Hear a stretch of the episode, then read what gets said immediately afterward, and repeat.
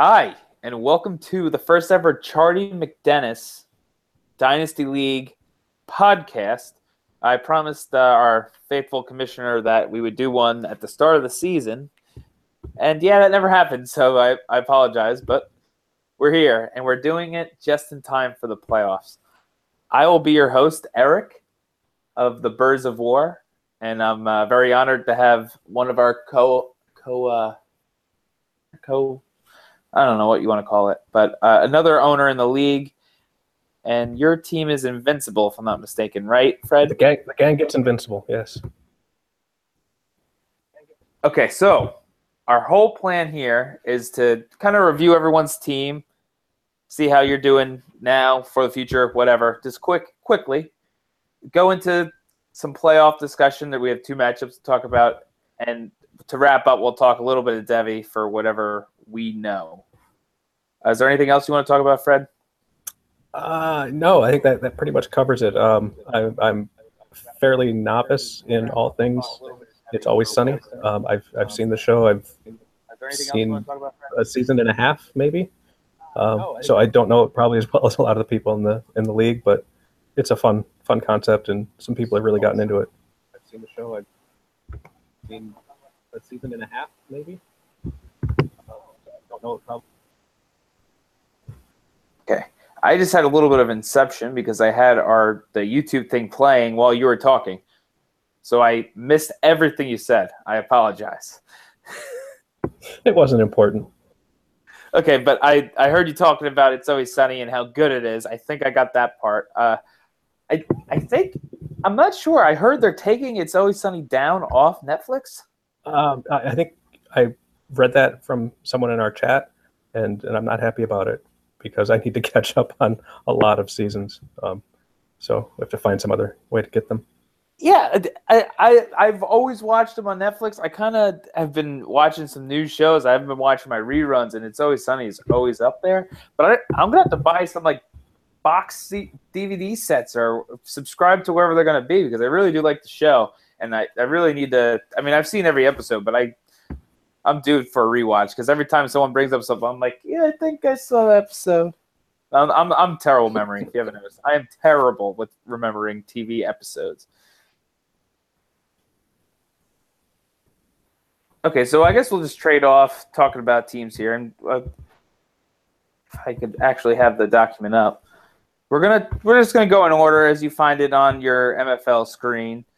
And the first one we're going to talk about is the winner of the Kitten Mittens division, Poppins the Indestructible. Uh, the, the owner's name is Julia, or some of us know her as Swan. She went 16 and 10. Uh, not a bad start to the season, or the the league, I should say. But anyway, her uh, her key players here are Cam Newton, Alvin Kamara, Antonio Brown, and Marvin Jones. As per her normal strategy in most leagues, she has all of her picks. She generally doesn't trade them. And uh, I mean, you can't blame her for her. I mean, 16 10, she might have even done better if she had this team from the start. She took over for the other woman that disappeared. Yeah, I was going to say, this was like mid draft, too, wasn't it? Yeah, I think that the woman drafted Antonio Brown. Then she clocked out on the second pick and then all of a sudden, like I guess uh, Andrew uh, scrambled to get a new owner, and Swan took over. Yeah, good on her. I mean, she she got to put kind of her own stamp on the on the on the team, but you know had to scramble a little bit to you know who wants Antonio Brown? I mean, what, what kind of a pick is that? Yeah, I'm I'm sure she's not complaining about that right now. I mean, uh, I know it was like the second pick, and everyone's like, no one would take Antonio Brown second. But I mean, if he plays for you know as long as Larry Fitzgerald's been playing, who cares about how many years he's going to play? That's still a great pick. It's one of the best assets to have in the league. Can't can't complain. I mean, it's I I, I did a similar thing in in the Marvel League where you know it was uh, super flex instead of single quarterback, but Brown fell to me in the middle of the first round, and I said, "Sure, why not?" Yeah, it's it's definitely the the safest pick probably for any receiver. Uh, in any league you do, no matter what the rules are. But um, moving forward with our team, if we look at our Devy asset, it is Gesicki, tight end out of Penn State, uh, and we'll talk about him a little bit later. And uh, why don't you bring us into uh, the highlighted trade for Julia? yeah, the only one uh, we have listed here is her trading away Mike Gillislee to get Tyler Kroft and a fourth round pick next year. Um, I, I, think I don't have her full roster here in front of me. I need to pull that up. Um, but Gillislee hasn't been stellar, um, but Kroft has filled in really nicely for for Tyler Eifert. He's been eh, not a not a one for one, but maybe like 85 90 percent of what uh, Eifert will give you. So uh, in, in this league, that is um, tight end premium. That that makes a big difference. Yeah, and I think uh, the uh, as I'm looking at her roster, I have it up right now. She is the Greg Olsen owner in this league, so she needed one. Uh, I'm not sure when she traded for Kroft because she also has Kittle out in San Francisco, and I know he missed a week right around his bye week. So maybe it was just a, a depth trade she was able to trade away Mr. Uh, Gillislee, who kind of, you know, you, as you said, slowed down and was able to get a tight end. So, uh, for someone who's notorious for not trading, good on her. Yeah, this trade was made about a month ago, um, in, uh, on November 9th. So this was, you know, kind of in the the push for the playoffs, and it, it was looking like Olsen wasn't coming back soon enough, and Dwayne Allen was a big bust. Kittle was, you know, here and there. So getting somebody who's a little more of a consistent scorer makes makes a difference for her. Okay, Fred. So why don't you bring us into our next team? Sure. Uh, so uh, up next we have the Jabronis. Um, they made the playoffs as our number six seed overall. Their key assets are Kirk Cousins, Leonard Fournette, Gronk, and Golden Tate. And this team has eight uh, 2018 picks um, from rounds two through four. Devy asset is Christian Kirk from which A&M is this? Texas A&M? Yeah, uh, Texas. Wide receiver. um, so uh, looks like a you know as as solid of a team or as balanced of a team as you're going to get in, in, an 18 team league. Um, with it's got somebody good at every at every position, which is hard to do. Um, you want to talk about the uh, transactions? Yeah, sure. So um, the the trade that's highlight that we decided to highlight here was um, the Jabronis giving up their first round pick. In return, he received Dion Lewis, Danny Amendola, and a third round pick. And uh, I'm pretty sure this this was a trade that happened kind of mid season too when Dion Lewis started doing well. Um, it's kind of scary owning those Patriots running backs long term. But he his first is also a late first, more probably closer to you know 13, 14. So I mean, some leagues that's an early second. So it's not like he's giving up a, a real first for this this trade. But I think that this trade was because he was a playoff team, and you can't fault him for trying to bolster the lineup anyway he can. Yeah, um, you know, I think because he's a playoff team, that can be no worse than 13th, and could be a lot worse, or could be a lot later than that even.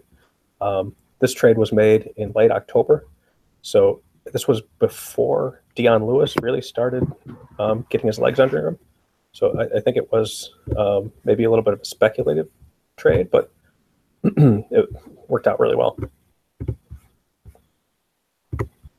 All right, so um, definitely a team that's like you said is balanced, and um, we'll have to try to survive that Gronk suspension this week. Yeah, but uh, moving. Uh, it doesn't have a whole lot else at tight end. Jermaine Gresham, unfortunately, uh, Lance Kendricks, and Richard Rodgers from Green Bay. So he's kind of scrambling there this week. Yeah, and uh, I was in a league where uh, unfortunately I had Gronk down. My other tight end options were Zach Miller, who broke his leg, and uh, Griffin on the Texans. He got injured early in the season. So I actually had no backup. So I picked up Josh Hill and started him. He got me three points. Take everything you can get at that point.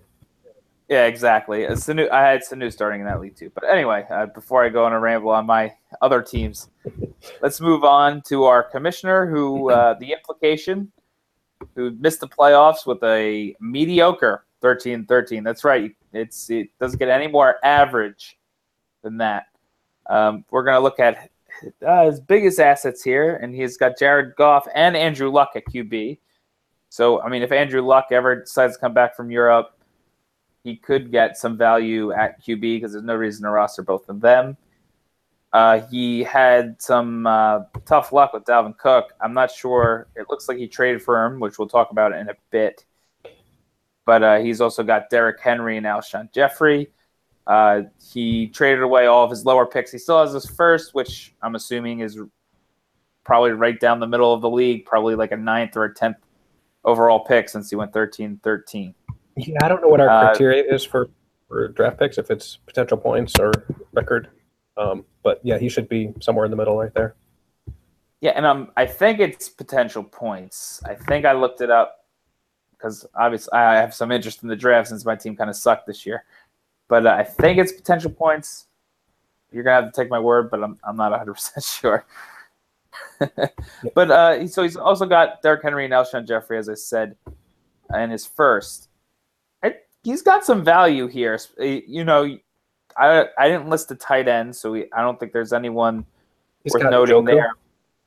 Oh, he's got Njoku. So this is again, it, it's a line. It's a lineup that you're not really going into next year thinking, I need to make. I needed to find some people to make this team work. I think he can make it work next year.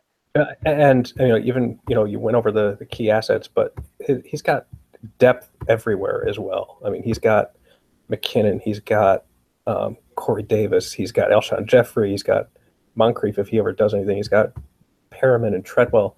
So he's got bunch of lottery tickets that if any of them, you know, come up Millhouse, he's going to be looking really good next year. Yeah, so definitely on our teams to look out for in 2018 is our commissioner. Don't sleep on him. Uh, his Devy asset is Royce Freeman of uh, Oregon and uh, I highlighted a trade, but uh, I think it was with you, so I'll let you take it over, Fred. Yeah, absolutely. Uh, this was uh, leading into our trade deadline. Um, I was looking for win now um, ability to, to make a push in the playoffs and gave away Breshad Perriman, Derrick Henry, and uh, injured Dalvin Cook to essentially get DeAndre Hopkins. Um, he threw in a couple of other scrubs on his team as well, but it was it was for Hopkins. Um, it, it, immediately paid dividends uh, because Hopkins played great final week of the season and pushed me into the division win.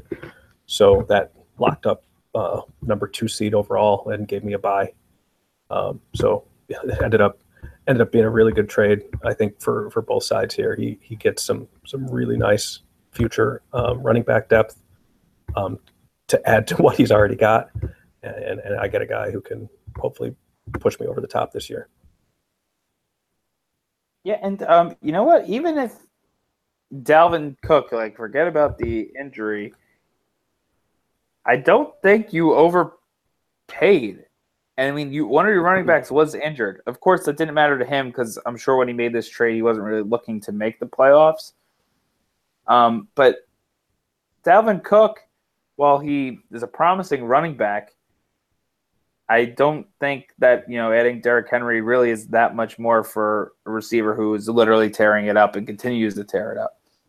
Well, I think the scoring settings come into play a little bit here because we get points for per rush, um, and you know Derrick Henry may not be getting the full workload this year, but going forward, I still like him to be you know the, the number one guy in Tennessee um, if and when Murray ever retires or breaks down.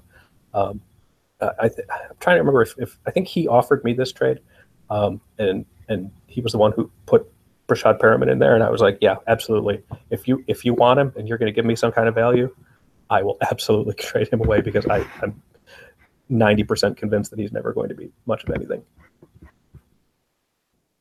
Right. Yeah. Perriman uh, definitely uh, had had the opening this year with those receivers and couldn't break through.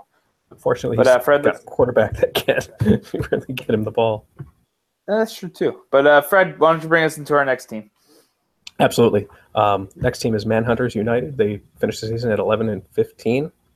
Um, have some nice key assets here. Uh, Deshaun Watson at quarterback, Lamar Miller, Keenan Allen, Jimmy Graham, and 10 2018 picks uh, with three of them in the first round. His Devy asset is Deon Cain, wide receiver from Clemson. And oh, with a, no no trades after the startup. Um, so he might have. I don't know if he. I didn't look to see if if he had wheeled and dealed during the draft, um, but based on the players that he's got on this roster, or, you know, the the important ones, he looks like he could be a force to be reckoned with. Um, if there's if there's depth to, to match it. Yeah, and uh, I'll chime in right here. They they he does have depth, and he did make moves. There's one we're going to be talking about later where he actually selected Deshaun Watson with the pick that he traded for. Gotcha. So not only did he trade for a pick, but he made a successful pick with trading, which has got to feel great. He's also got uh, Kenyon Drake on the team. He has um, Marquise Lee, I might have said, DeVante Parker, uh. Juju Smith Schuster, uh, Robert Woods. I don't know who I mentioned in the previous, or you mentioned in the previous one, but he's got depth and he's got picks, including three first. So this this team is really set up, and uh, unfortunately for this division, it looks like there's four teams that will be competing next year. well, there's looks like there's going to be at least two with our commissioner and manhunters because they're both strong um, with with talent and picks, or with with youth and picks. Whether the, the, the two teams on top currently, or the you know the two playoff teams this year, can hang with them um, will be a, a nice um, discussion over the summer. Yeah, so uh, it's one of one of those strange situations where the teams that didn't make the playoffs are actually better suited for the future. As of now, things hmm. always change, but uh, definitely not a normal occurrence at least. Well, I mean that you know strategy plays into it as well. If these guys weren't necessarily trying to win this year and just setting themselves up for all other years, then yeah, I mean, great. I mean, somebody somebody has to win the initial year, or someone has to be competitive. Someone has to take those, older veterans and try to squeeze everything they can out of them. And it looks like these two owners did not take that route at all. They're like, nope, we're gonna go, we're gonna go youth, we're gonna go um, guys who could turn into something and um, go from there. Okay, so uh, as we get to the tail end of this division, we will now talk about the Nightcrawlers, who finished with a nine and seventeen record, and uh, this is James's team. Uh, his his key assets right now are Carson Wentz, uh, OBJ, Odell Beckham, Julio Jones, and he also has uh, three first stacked up for the draft. So another team that will either be active in the draft or maybe looking to make some trades this offseason. His Devy asset is uh, Bo Scarborough. Uh, I don't know if that's how you say it, but he's the Alabama running back, the big guy. Uh, and uh, let's see, his first, his first, not his first trade, but one of the important trades is that he was able to give up Case Keenum a second and a fourth to get a first and a third from Dr. Mantis Toboggan. What are your thoughts there, Fred? that's that's actually a really that that trade can go either way because I'd like to know when it was made, um, because Case Keenum now is looking like he might be worth that first round pick. Um, if he he keeps playing the way he is and, and can carve out a role for himself or you know become a starter either in Minnesota or somewhere else next year, um, he, he he's looked pretty legit and and that team is going to be around for a while. Right. So maybe maybe the value wasn't what he expected, but I think the Nightcrawler is still okay with Carson Wentz there at quarterback. Oh yeah, and exactly. He, he definitely he had the depth to to be able to move him and get a, a premium price. Really, I mean, especially in a league where you know it's not super flex and you don't technically have to start a quarterback.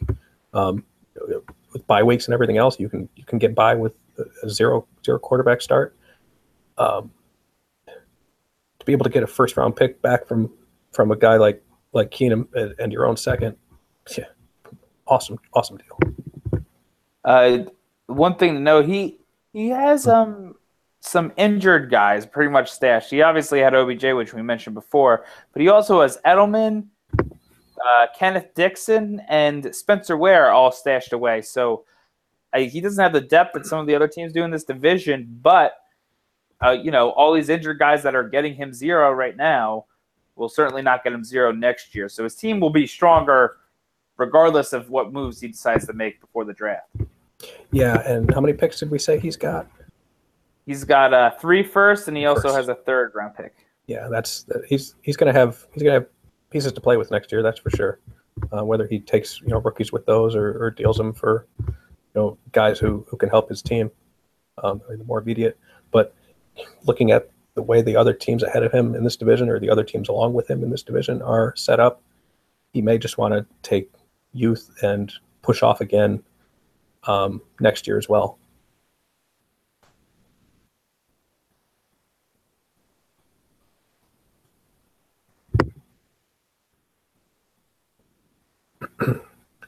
Okay, so let's talk about the last team in this division. You still with me, Erik? Yeah, I'm still here with you. Uh, Pepe Sylvia um, finished a dismal three and thirteen. Um, wait, that can't be right. Is that enough games? Three and thirteen. That's only sixteen games. Oh well, he's got to be like three and Three 20. twenty-three, maybe. Okay, Yeah, that sounds, that sounds better. No, it sounds worse, but I think that's more accurate. Um, he does have some um, decent assets as well. Uh, he's got Philip Rivers and Amari Cooper, um, and the number the 101 pick uh, next year. Uh, his Devy pick is Saquon Barkley from Penn State, who would be the number one overall pick in just about everybody's mind.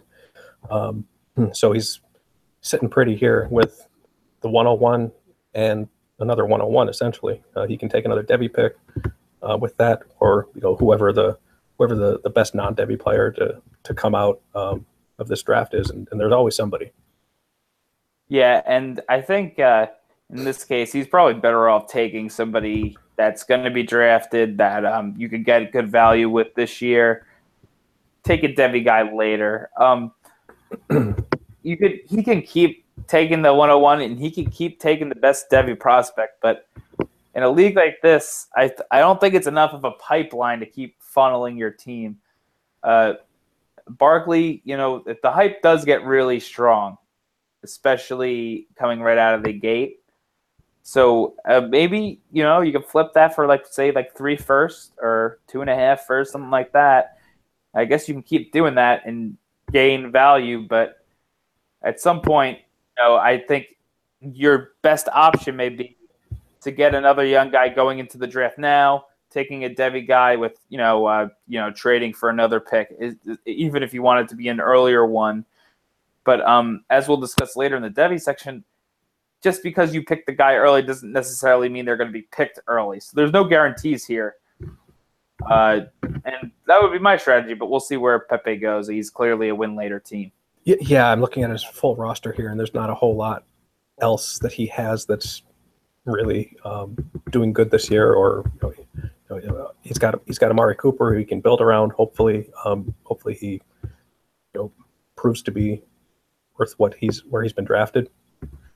Um, you know, he's he's obviously got Barkley, but he's got like Terrell Terrell Pryor, and he's got Corey Coleman. So he's got some guys who maybe were sexy when we drafted in the summer, but some of the shine has come off of them since then. And uh, the one trade we have for him is that he uh, gave up uh, Witten and got a second from a team. Uh, that's a that's a fine move. I think Witten's probably got a year or two left. So uh, for a team that's win later, getting a, another pick is the way to go. Absolutely, uh, good deal for him. Okay, so that concludes the Kitten Mittens division, and uh, I'll let you take this one away, Fred. Uh, just, you are the division leader right now, or the division winner this year for Wolf Cola division. Yeah, thank you. Um, uh, Gang gets invincible. That's my team. Finished 19 and seven, won won the division, and got the number two seed. Um, my key assets are Russell Wilson, Matt Ryan, DeAndre Hopkins, and Larry Fitzgerald. Um, I've got first, third, and fourth picks next year, and uh, Nick Chubb, Nick Chubb as my uh, Devy. So hopefully, hopefully he continues his uh, rehab and keeps getting stronger. Do you want to give a opinion of these trades, or do you want me to go over them? Uh, well, uh, just to go over your roster real quick before we get into those trades, which for some reason I can't find your team on MFL. It's the gang. Oh, it just it's just named it's, Invincible. That's yeah. Okay, so uh, you definitely have some guys that we didn't mention, like Latavius Murray, Nelson Agholor. Uh, I'm sure you could name a couple more guys here too. Uh, so this team does you do have depth on top of your key players here. Yeah, I wouldn't necessarily call them great dynasty assets, but they've been they've been good for me this year, and and and surprisingly good for me this year. And you got Landry too. That... Yes, yes. Uh, Landry was uh, one of the trades I think we'll, talk about here. I, I, made a couple of moves during the startup to um, try to, to, move up to get the guy I wanted, and uh, he was one of them.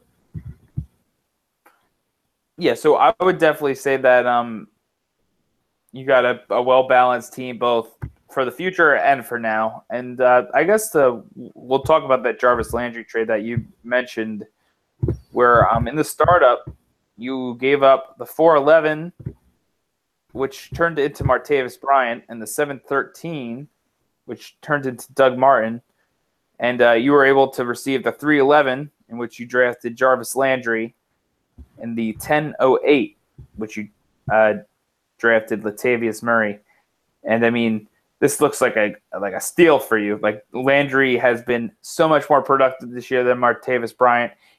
He has one of the lowest floors of the receivers in in, in the entire league. And highest floors.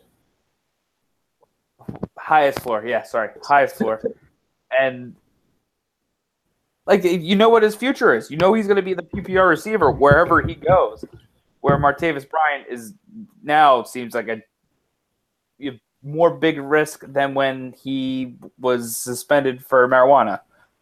Exactly. And you know, I, I think um, you look at this trade, you look at the, the, players who were taken at the time, and I think most people would say they prefer to be on the Martavis Doug Martin side. Um, Tavius Murray, you know, didn't particularly have a defined role. He was coming off of an injury. They had Dalvin Cook, who was looking great right from the start, and I think Landry even started out pretty slow along with along with Miami. Um, so it, it, was it's more of a hindsight good trade than you know if you look at you know who took who you know with, with, with the picks who were involved. Yeah, and uh, you you made a lot of startup trades. You were one, one of the more active ones. But um, if you just go through your teams across the board, it looks like you won these trades. So uh, certainly someone where if I'm in a startup with you going forward, I may say he knows something. Maybe I'll just ask him for his opinions rather than trade with him. yeah, I, I, I take you know, try to try to mix a little bit of a redraft approach in to my to my dynasty startups in the sense that I feel like other teams can um, tank for the future better than I can. So if if I'm going to if I'm going to do well, it's going to be right out of the gate. So you know, try to try to get players who I think may be a little undervalued um, in terms of where they're going to end up this season and still have a still have a role going forward, or in some cases like Larry Fitzgerald, just taking the old guy who I know is going to be a steady wide receiver one for the next two, three, four years, hopefully. And, yeah, you know, in, in, terms of dynasty, you know, he just gets forgotten. Or whatever your strategy is, it tends to work. I mean, across the, all the leagues we're in, you're uh, either we're in the playoffs or continue to be in the playoffs in all those leagues. So uh, it's impressive. It's really impressive from what I see. I'll see if I can see if I can win anything out of all of this. Um, you know, so far it's all just show and, until you until you win a playoff game or two. Yeah, well, you'll I'd have rather be there than not. So next week you're automatically in one league. You're in the Chardee MacDennis league, and only two wins away from uh, the title. Yeah, I keep forget your what they call it in the game. You just get to smash the other person's pieces. That's what I remember. I don't think Okay, I saw that episode. Oh my god, you need to see it. I, it's labeled Char- Chardee MacDennis, Okay. and basically, uh, Dennis and Dee have this game that they win all the time. So it's like rigged, and it they they you know you have to get plastered, and uh, you have game pieces that you get to smash. The losers smash uh, pieces when they lose. So definitely an episode you should check out. One of my favorites. But let's move on to the next team in your division. Uh, hashtag Charlie work. That's uh, Dusty's team who went 18 and 8, and he had the number five seed in the playoffs. Uh, well, still does. He has a matchup this week, which we'll get into later. Uh, best players on this team are Derek Carr and Alex Smith, so he's got two QBs he can use. Uh, he's got Jordan Howard and LeSean McCoy. Um, he has the breakout man in himself, Adam Thielen, uh, and Mohamed Sanu, and uh, he owns his own first. His Yeah, Devy, Go ahead. his Devy asset is LJ Scott, a Michigan State running back. Uh, but what were you saying, Fred? Oh, I was starting to say you know, this this team gave me fits all season long. We were kind of back and forth for our division lead.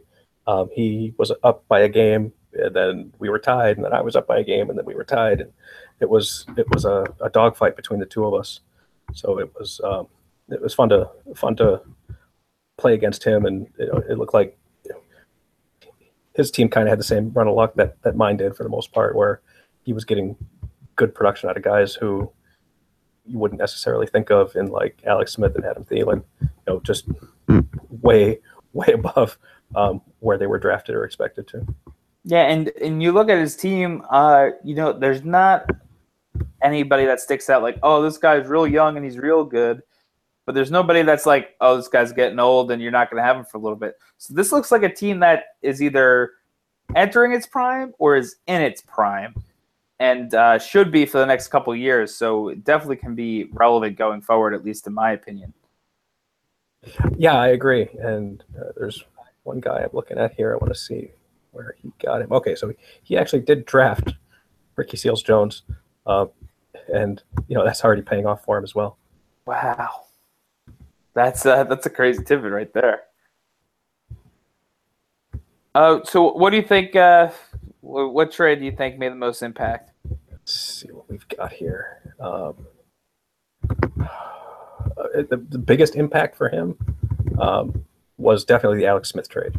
Uh, he he traded his his his his twelfth round pick and his fifteenth round pick um, to to actually move down in the twelfth round uh, and get a pick up an extra fourteenth round pick. So um, with with the picks that he got, he drafted Alex Smith and Brian Hill and the players that he gave up were Jake Butt and Carlos Henderson um, to get uh, a guy who was you know a top six quarterback for half two thirds of the season in the twelfth round.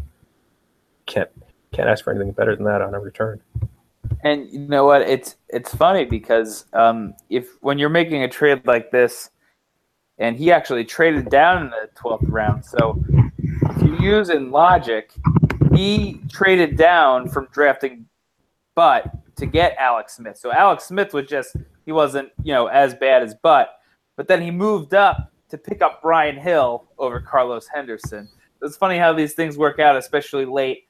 It wasn't a big move, but um, if he was targeting Alex Smith at the 1203, he was able to wait seven more picks and pick him up and you know get his uh, you know his better shot on a flyer in an earlier round later. Yep, and you know just to real quickly go over uh, the other interesting trade that he had because it had some decent names involved with it. Um, he gave up a 16th pick in the fifth round and the 603. I'm sorry, yeah, he gave up those picks to get uh, what turned into Adrian Peterson, LeGarrette Blunt, Joe Williams, Carlos Henderson, and it looked like there was it looked like he actually drafted another a second Devy player for some reason. Um, don't know what happened there, but kind of kind of a wasted pick because we're only allowed one. Um, but so you know, giving up Evan Engram kind of hurts going forward, but he's gotten three decent running backs out of this, and Carlos Henderson, who has um, has a chance. Oh, I'm sorry. Well, so he yeah he picked up Carlos Henderson and then he ended up trading him later, so he doesn't have him anymore. But um, he Evan used Engram that to get Alex Smith, right? But, Evan Engram, for two older running backs and a and a and a rookie. All right, so uh, Fred, why don't you take us into uh, the next team in the division? Sure. Uh, we've got Philadelphia, uh, who finished at 14 and 12. This is John Barnes' team. Um, he's from uh, D96 as well, right? Uh, yeah, the name sounds. Uh, he's probably the Philadelphia team, right? I can't remember his team name. Not sure. Um, so he's got, got, a, got, a, real mixture on his team here. Um, he's got some fairly older guys. He's got Eli Manning and Ben Roethlisberger, Frank Gore, DeMarco Murray, and Brandon Marshall. Um, but he's also got Jay Ajayi, Mike Evans, Crabtree, Allen Hurns, and Westbrook. So he's really, really kind of an odd split between old and young here.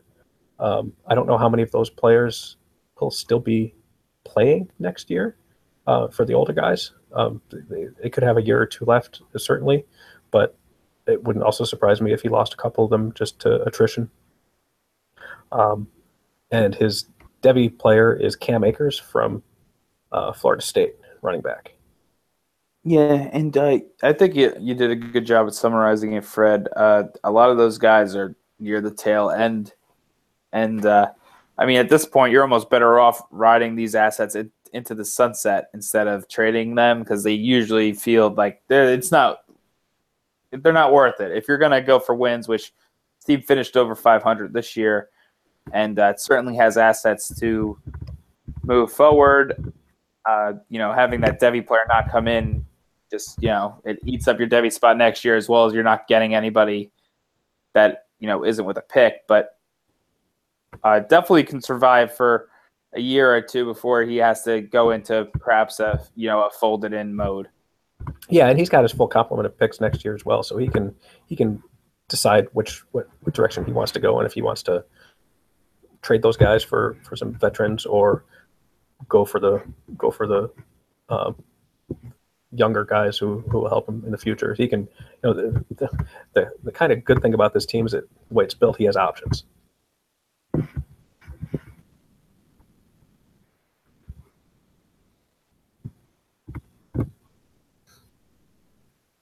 Talk about his trade here? Yeah, sure. So um he was able to give up pick 112 and pick 407 and he received picked 106 and 505 and what wait yeah so uh, basically what happened is he traded up six uh, picks in the first round and he was able to move up to the mike evans spot uh, he traded away the 112 which was christian mccaffrey but i mean i think everyone thought that was a little high on mccaffrey anyway it was uh, i think deandre hopkins went at 114 so uh, he did trade up to get his receiver there. Um, he traded back one round. He wound up giving up the uh, the 407, which turned into Davante Adams, and he received the 505, which was Michael Crabtree. So he, um, you know, gave up one round later to move up those six spots and get Mike Evans. He got a receiver that's probably just as capable, just not as young. So Davante Adams definitely someone that you know he probably would rather have on his team than Mike Crabtree at this point. But they're both you know uh, high caliber receivers in the league. Yeah, that's a that's a tough one because you know, I think Mike Evans is still considered top three, top five, you know, dynasty front receiver. but Davante Adams is quickly getting there himself. Um, you know, Tampa Bay is kind of falling apart this year, and Mike Evans is disappointed. But I don't think I don't think people are shying away from him yet, uh, the way I think they're starting to with Amari Cooper. Um, people still believe they, they, they, they've seen the talent he's, he's produced on the field. He's scored a shit ton of touchdowns. Part of it was, you know, Winston's troubles and, you know, injury this year as well. And Tampa Bay just essentially imploding. But yeah, I think, you know, you, you talk a little bit about Christian McCaffrey and, you know, he was that, that real wild card rookie this year where people especially in PPR leagues, thought he was going to be like Marshall Faulk, and and he certainly still could be, but it's not. They're not using him that way yet. Yeah, and uh, that's it, that's certainly what this. Uh, well, I don't think he would have took McCaffrey if he kept that pick, but uh, oh no, certainly not. It, it will be interesting to see how McCaffrey develops, nonetheless. But uh, let's move on to our next team in the division. Uh, and this is just two men who, uh, to no surprise, are have a co-owned team, T- Tyler and Jacob. Uh, they went 12 and 14 this year. Uh, they do have some depth on this team. It, it starts off with guys like Matthew Stafford, Melvin Gordon, and Joe Mixon, who uh, I mean, young. Uh, Stafford Stafford's in his prime, but the other two running backs, young and good dynasty assets. Uh, they're also able to have some depth guys in Randall Cobb, Sammy Watkins, uh, Josh Doctson. Uh, they also have Ebron at tight end, and they have an. Uh, they still have their original picks uh, for the 2018 draft. Their Devi asset is Lamar Jackson, the quarterback out of Louisville. He's in the Heisman voting, I'm pretty sure. And that's the kiss uh, of death, isn't it? What? Being a Heisman. Oh, the Heisman. Yeah, um, and we'll talk about it in a little bit, but he's definitely one of those quarterbacks that everyone was worried that he wouldn't come into the league well. And after seeing like a guy like Deshaun Watson, who kind of has the mobility like he does, uh, playing great before he got injured, you know, it gives even a quarterback who's performing really well in college, but not a traditional play style, more hope. And there's definitely a lot of hype around Lamar Jackson. But anyway, before we even get into him, because that he won't be on the team till next year, he's still got um, good depth on this team, and he already has. They have a quarterback, so uh, 12 and 14 are they're really missing that one, you know, home run to pull this team forward. But they also have the assets that they might be able to uh, make a push for that home run threat and turn this team into a playoff team next year. Yeah, I mean, looking at the depth here, it's kind of surprising this team ended up under 500. I don't know if it was just schedule quirks or, or you know, poor lineup decisions or something like that. But it looks like, I mean, there's some guys who have disappointed or underperformed this year, you know, for I think some reasons out of their control. But um, he looks like he can be uh, somebody who can fight the, for the division going forward. Oh, plus he's got a bunch of guys injured.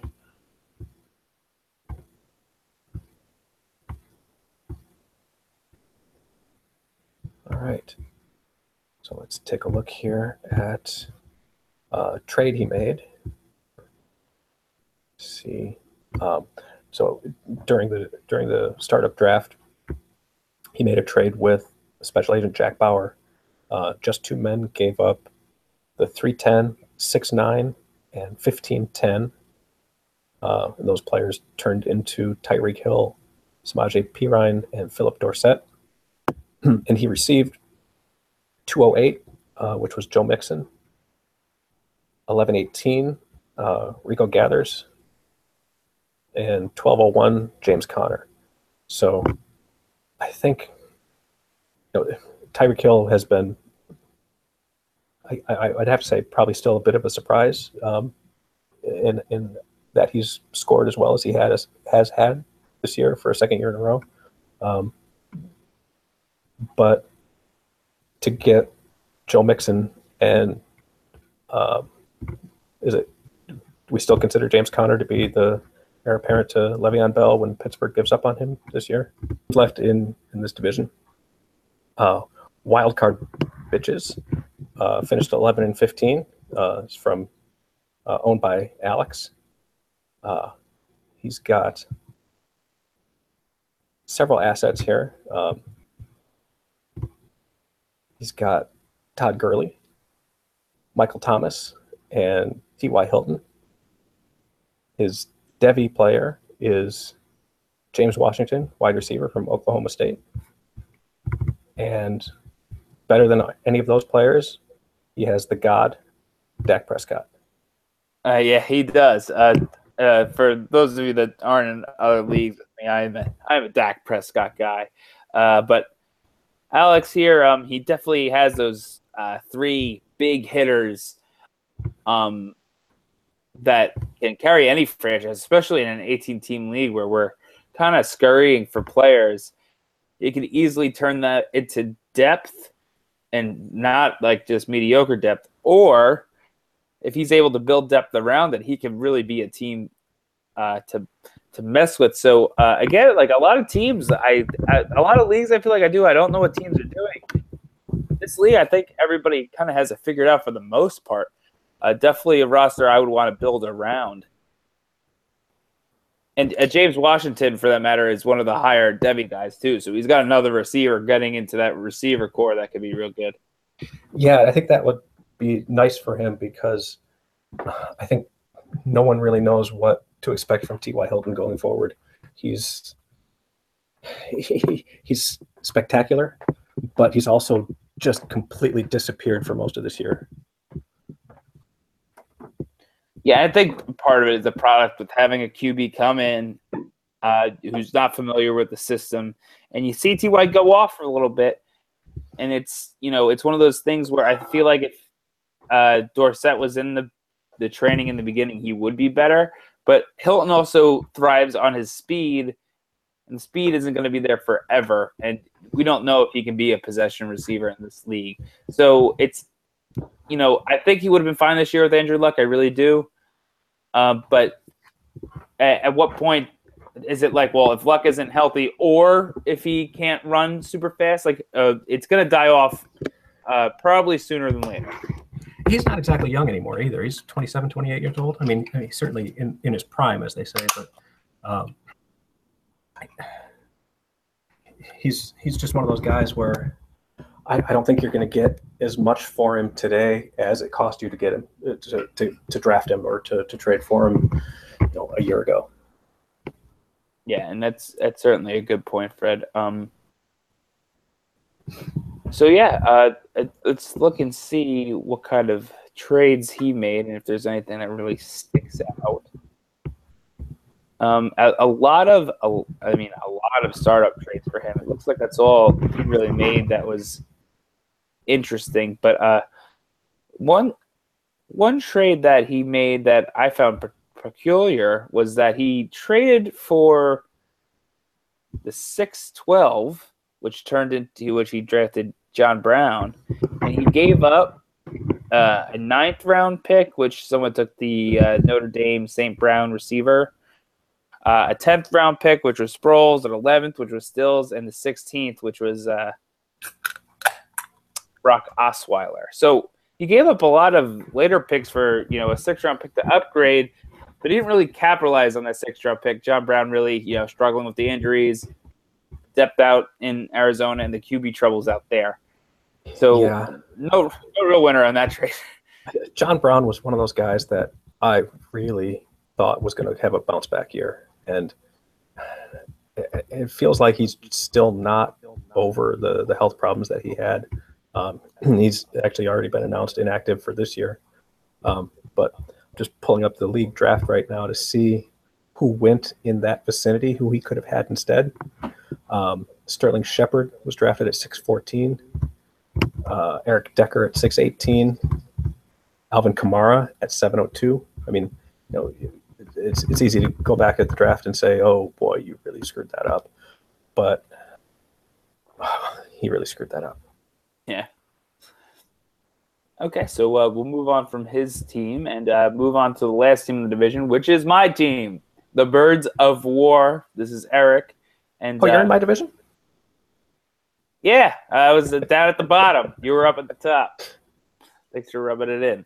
But anyway, um, my uh, key players right now are Aaron Rodgers, uh, Zeke Elliott, Hunter Henry, and Jordan Reed. I also have stacked up uh, four first round picks, which I happen to know if if our draft order goes by potential points, will be picks three, four, five, and seven, which I'm very excited about. I also have three seconds there. My Devy asset is Courtland Sutton, the receiver out of SMU. And uh, the one trade that I made right before the deadline yeah, was actually that. with you, Fred. Yeah, it was actually with you, Fred, where I gave up Russell Wilson and I received Aaron Rodgers and your second round pick. Um, I kind of have Aaron Rodgers ahead of Russell Wilson, so I wanted to make this deal anyway.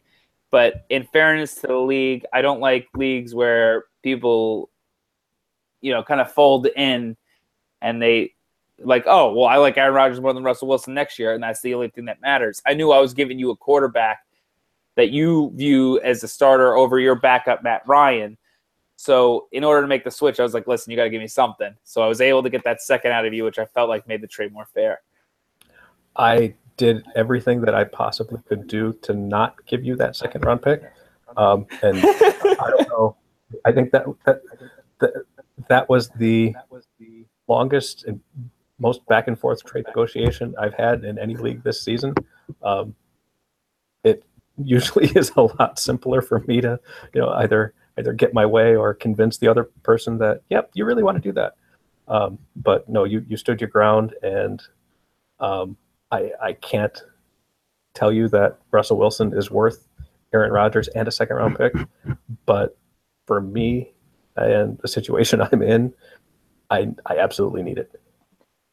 Yeah, and and that's and that's the thing. Like uh, I took that into consideration. I would never ask for that. I, I would think that's ridiculous. But you know, it's a trade deadline. You're looking for that elite quarterback to push you over the edge of the playoffs, and so uh, I, I felt like I owed it to the league. Like, hey, I'm going to let this guy have the QB one as of right now uh, in in the playoffs. Well, I'm going to make him give me something substantial. So. Uh, I'm a, I'm a big principle guy. I'm not gonna uh, sabotage people, and I'm not gonna sabotage the league. I'm gonna be making pickups, you know, even though I'm not in the playoffs. I'm that kind of owner. So I felt like I owed it to the league. I'm glad. I'm glad we came to a deal. But you're right. We had like seven counters back and forth, which was pretty crazy. It was yeah, it was it felt like it was going on all day long, and then I, I want to say it was actually getting close to the the deadline itself. I think our, our deadline wasn't kickoff; it was like six p.m. or something like that.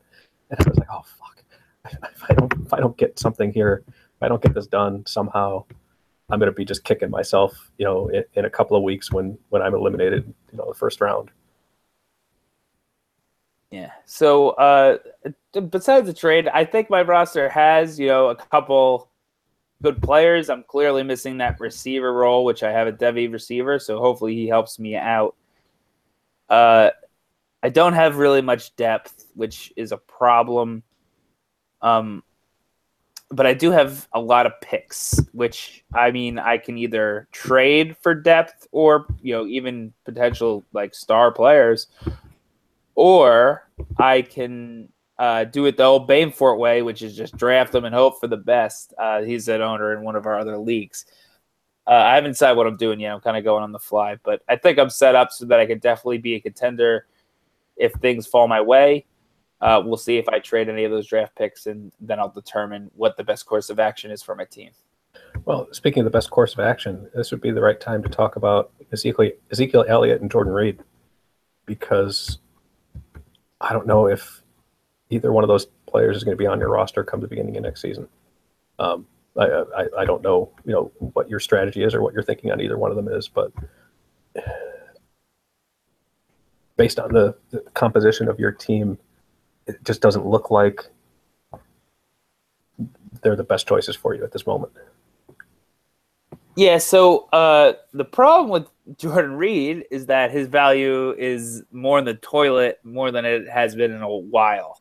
So I I don't like selling low on guys, and even though it makes sense for me to sell him, uh, this is a tight end premium league, and you know that that tight end that you know isn't your say Cameron Brate or your Martellus Bennett, or you know, guys that you don't mind starting because you don't want to invest a lot in the position, but you get that elite tight end, and that pushes you over the edge. So I'm thinking tight end premium. I'm going to invest heavy in this tight end position so I can turn around and make value. And of course, Jordan Reed it gets hurt and is shit and he's like he's like a one or two guy when he's healthy. And also Hunter Henry started off slow. He's he's really coming around, which I like, and it's it's good to have. But uh, the the strategy didn't pan out for me the first year. Not not even close. Well, were you were you playing for to win now uh, when you when you drafted this team when you set it up? Um, no, I trade I traded for three other firsts, so I wasn't okay. So that was during the startup. You did that. Yeah, during the startup, I traded for three separate firsts. So, uh, I was really thinking win later, but um, you, you know, I, I am very dynamic. I switch on the fly, and you know, Jordan Reed and Hunter Henry were just reasons to not worry about winning. Yeah, absolutely, and and to to you know give up all of that value in the startup draft and still come out of it with Aaron Rodgers and Ezekiel Elliott, um, I don't think you can complain too badly. Yeah, and you know what? I still managed ten wins in a in a division that wasn't necessarily easy, and uh, I I had guys like I had the Zeke suspension, I had Malcolm Mitchell on the IR, uh, Quincy Enunwa on the IR. Although I might have drafted him later because he was on the IR, but you needless to say, I I got some people there that I like. Uh, obviously, everything's not going to pan your way, but if the tight ends might have started off really well, I may have considered trading one and some first round picks to go for it. But the way it fell, there's it was just much easier to wait for next year. All right. All right. Let's move on. Yeah. What's next? Why don't you ah. take it away, Fred? Yeah, actually. So let's move on to the fight milk division. Uh, we've got the our number one seed, best record league, Beer, Beef, and Jesus. Uh, owned by Michael K. Finished the season at 22 and 4. And he's loaded. Um, he's got a solid stud at every position uh, Tom Brady, Mark Ingram, Brandin Cooks, Zach Ertz. Doesn't have his first round pick, but he's got his second, third, and fourth. Uh, for Devy player, he's got uh, St. Brown, the aforementioned uh, receiver from Notre Dame. and it looks like only we only have one significant trade here where uh, he gave up his second round pick. I'm sorry, he gave up someone else's second round pick uh, to get Adrian Peterson. But uh, I, I, think it probably worked out for him. You know, here and there, spot start, bye week filler kind of thing. Um, give him some further depth at that position. Yeah, so he's definitely uh, you know, in a league where you're only starting eight players and there's 18 teams in the league, to have a significant stud at each position, you know, it's going to make you uh, a dangerous team. He's also got Tevin Coleman and Marshawn Lynch on this team. At receiver, he's got Jordy Nelson, which unfortunately didn't pan out for him. But um, I mean, that would just make this team even more deadly. Uh, Aaron Rodgers is coming back in Week 15, so he might be heating up again exactly when it matters. I mean, that's not it, it, that's not if Jordy Nelson will heat up. If if Rodgers is back, Nelson's gonna be, I mean, what he was because nothing has changed. The only thing that's changed is quarterback, and you know they have that connection. So as long as Rodgers can play at that level, which assuming the Packers beat the Browns this week, they're going to want him to play. Uh, it can certainly turn around for him in the playoffs. So that's a good point. But as of now, it hasn't panned out for him. Uh, he's got he's got a great roster. He's I mean the, the way it works, you you only got two matchups if you get the bye. So you and both Michael K will uh, you know get to relax before your semifinals next week, and certainly one of the teams you're going to fear, right? Yeah, if, if if we play each other, it would be in the finals. Um, if if I make it that far, and he makes it that far, uh, so yeah, I, I'm kind of looking at this team now, going, I really don't want to have to play against them. And he's got, you know, Brady and Nelson are older assets, but uh, next year his team could be just as good. It's I'm not really worried about the age on his team yet. No, I, those, those guys are both playing at least next year and probably longer. All right, so uh, we'll get more into his team next week if uh, we decide to do anything else. But we'll move on to the Nightman Cometh. This is Garrett's team. He's uh, House Stark, if you're in the Game of Thrones league. He he went 19-7, which claimed him the number four seed in the playoffs, the first wild card. Uh, first, yeah, first wild card. Uh, his team consists of uh, Marcus Mariota, Le'Veon Bell, Kareem Hunt, Christian McCaffrey. Uh, not sure what Adams that is. Is that Davante Adams? Yeah, Davante Adams and Delanie Walker. So this is probably my favorite lineup of the uh, the wild card teams or the teams in the wild card round. Uh, the combination of Bell, Kareem Hunt, Christian McCaffrey, Davante Adams. Like, oh god, this is. It doesn't matter that he doesn't have any draft picks going forward. This is a nice, solid base to build around. His uh, his Devy asset is the Alabama receiver Calvin Ridley. Yeah, and you know, it, it, speaking of you know playoff matchups and, and looking at things, um, I think this is the team that I would play uh, this next week if, if if he makes it through this round. So I've I've been looking at this roster, going, "Oh fuck, I don't want to I don't want to put myself up against these guys." Yeah, in an 18 team league, it's it's it doesn't get much better than it. Really doesn't. All right, so uh, we, we'll talk about him in the playoff matchup. Uh, Fred, why don't you take the next team? Uh, yeah, I mean, before before doing that, uh, real quick, just looking at his trades here that he made. Um, he, gave up what turned. Wait, he has Christian McCaffrey. So he okay. So this is I have it backwards. Um, yeah. Anyway, I'm trying to figure out what I've written down here, and it's well. It's he was confusing. on he was on the other end of the deal uh, where he gave up the picks for Evans and Crabtree, and he ah, got yeah, yeah, yeah, McCaffrey. And, I see. He's, he's the owner that took McCaffrey, one twelve. Yep. Yeah. Okay. So uh, probably not the uh, for for win now in the playoffs. Probably not the the player he would want to have at 112, but awesome going forward. Probably still.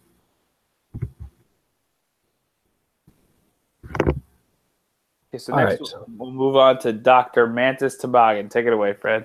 Yeah, uh, this is a team owned by Michael W. He finished 15 and 11. Uh, his key assets here, um, I assume this is AJ Green. Uh, mm-hmm. Travis Kelce, Devin Funchess, and Ameer Abdullah. Is he still considered a key asset? Close enough. Probably uh, not. uh, his Devy player is Mason Rudolph, uh, Oklahoma State quarterback. And uh, trade here that he made during the startup draft was uh, the picks that turned into Joe Mixon and Mark Ingram to give him Travis Kelce. He, he moved up uh, from 208 to 118. Um, but I think this is one that I think he would like to have back. Uh, it, it, maybe the difference between him being in the playoffs and not.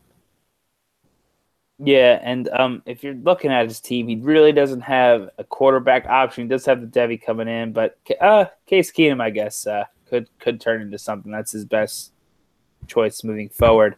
But besides those assets that we mentioned, there's not much to like on this team. Uh, it's certainly a team that he only has a second and a fourth coming in the, the draft next year. He's gonna need to do something with this team to make it better, in my opinion. I don't think 15 11 is in the cards for him next year. I think he's uh, trending down as of now. Got it. So beat up on him while you can, or hope he doesn't uh, make some trades to improve his team in the offseason. Yeah, exactly, exactly, Michael. You could turn me wrong. Uh, what do you think, uh, Fred? You you think uh, you think it's better than what I'm saying? No, no, no. I, I, agree with you. I think he's he's he's got you know studs and duds approach. Um, uh, but you mentioned Case Keenum. He's a guy who is a complete wild card right now. Um, he could be Minnesota's quarterback next season. He could be on the bench next week. Uh, it's or he could be starting for someone else. I mean, who knows what who knows what they're going to do with him? Um, they've they've got almost an embarrassment of riches at the moment, and they uh, they're going to have to get rid of at least one of them. Exactly. So, uh, Michael, prove us wrong. You got it, buddy. Uh, we'll move on to the next team, our second, no, third to last team. Sorry to get you guys all excited. Uh, it's Special Agent Jack Bauer, 1214. This is Sean's team. Uh, he's got Jameis Winston, Carlos Hyde, Tyreek Hill, and Diggs. He's one of those owners that has no picks despite his 12 14 record. So trading away the picks didn't turn out how he'd like. His Devy asset is uh, Juice, Joyce. I don't know how to say his name. The LSU running back. and uh, the, his big trade was uh, he was able to get. Wait, is that true? Did he trade trade Kelce to get Mixon, Mixon and Ingram? And they that was the, the, opposite side of the trade we just talked about. So yeah, he he gave up the 118 to get to, to drop back and get 208 and 608. Yeah, and he also made a trade with me where he gave me his first round pick for 616, which he selected Rob Kelley. So uh, I would certainly take my side uh, as of now, but I'm sure, uh, you know, when Rob Kelley was healthy, was an RB option in this league. Uh, they can be uh, few and far between, so I, I can't really blame him. Uh, okay. Um, I, I wouldn't have done it. Um, I, I don't know what else was available at 616, but obviously he liked him enough to to make that move, and it was it was looking like he was going to be the be the, the starting running back for for the Redskins, and Perine really hadn't shown much um, through training camp even. So I mean, he, Kelley got injured as well, but I was just never that much of a believer in him.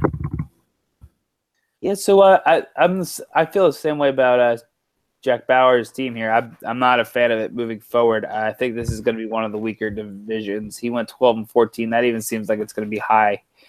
Well, based I mean, on what he some, has, he's got some assets. He's he's got Carlos Hyde, Ty Montgomery.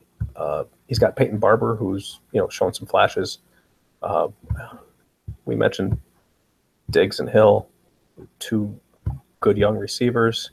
He's got Tyrell Williams if he pans out, um, but that's that's really it. He's he's real thin at tight end. Doesn't have depth um, at receiver, but you know it's it's hard to do that in, in a league this large anyway. Um, the thing that kind of hurts him here is you know Winston Winston had a really off year and got hurt, and Bradford got hurt. Although I think probably everyone could see that Bradford was going to get hurt again because that's all he ever does. Fair enough.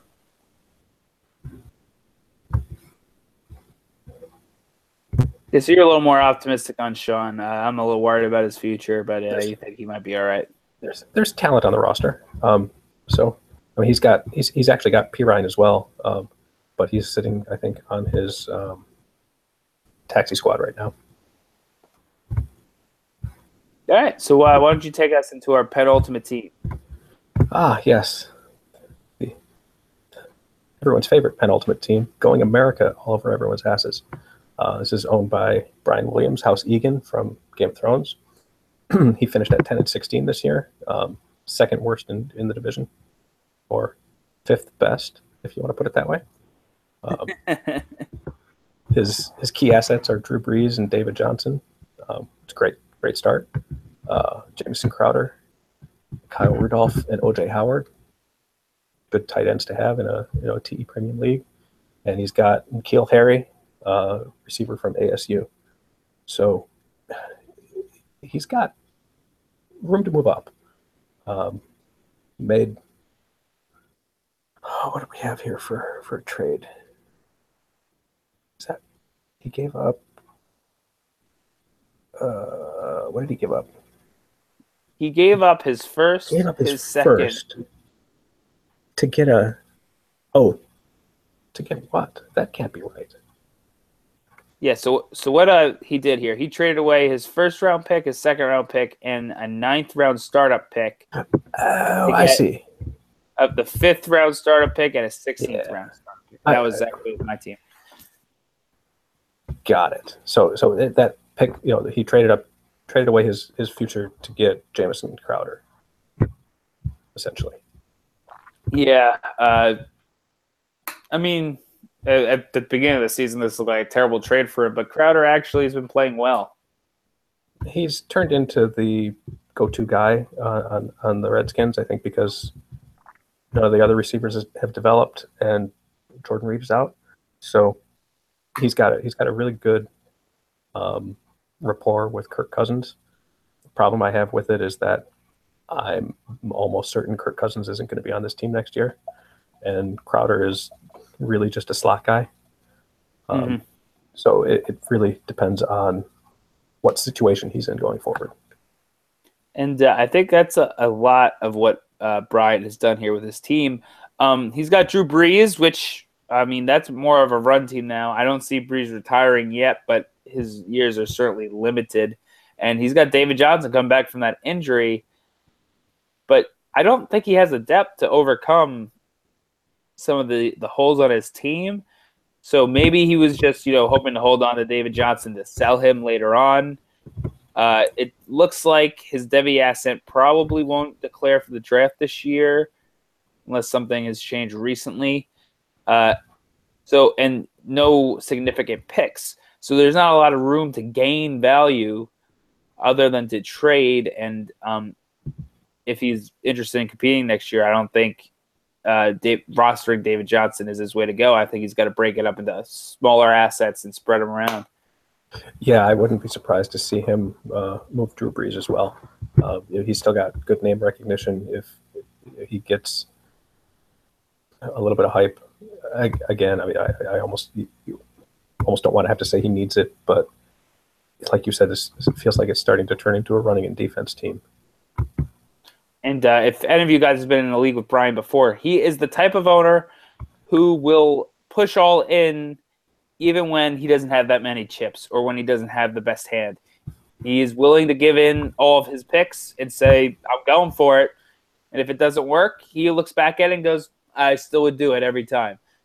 So it's the type of owner he is. Uh, so I'm not sure what his trading strategy is coming off a bad year with a stud like David Johnson, but he's certainly an active trader. So that's going to be fun to monitor over the next few months and that's something this league needs a little more of is um, active traders. It was, it felt like you know after the after the startup draft, almost nothing happened all season long until the trade deadline, and you know, I was able to swing a couple trades just because I was working the phone lines, as it were. Yeah. So uh, it, you heard it here first. I mean, you listen to this podcast. Start trading, scrubs. All right. Thanks. All right, but let's uh, let's talk about the last team. Uh, Frank's Little Beauties, love that episode of It's Always Sunny. That's uh, team, and he went five and twenty-one, so not a good year for Mister Alec. Uh, he's got Dez Bryant, Demaryius Thomas, two older receivers, uh, Devonta Freeman as well, and uh, he also has Tyler Eifert, which I mean, definitely someone he'd spent a higher pick on in this league, but you got to be concerned about his future traded away his first. I think uh, his first, and uh, he's got uh, picks in the second, third, and fourth round. His Devy asset is Sam Darnold, the quarterback from USC, who. I mean, rumors are that he might not even declare, but I think he's going to declare. I think that's just a silly rumor. Yeah, I don't really pay a ton of attention to to Devy or to college football, honestly, in general.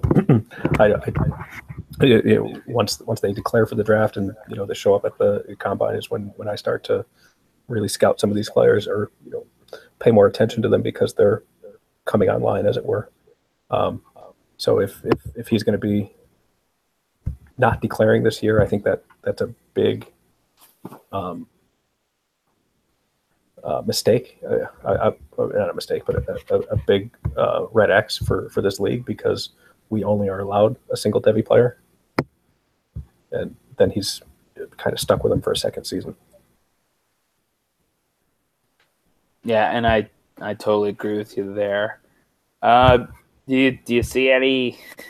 I'm I mean, looking at his roster right now, trying to see anyone else who's um, worth mentioning, and I, I, think you got it. He's got you know a couple older guys. He's got guys that just didn't pan out. Thomas Rawls, Eddie Lacy. Um, he, he does have Duke Johnson, who's put in a, a, a pretty good year this year. Um, but you know the the upheaval in Cleveland has already started. So who knows what that roster is going to look like next year? Yeah, I don't think this uh, Dez Bryant, Demaryius Thomas. Uh, I don't think this these are the home for those players. I think they're older receivers that should be on teams competing now.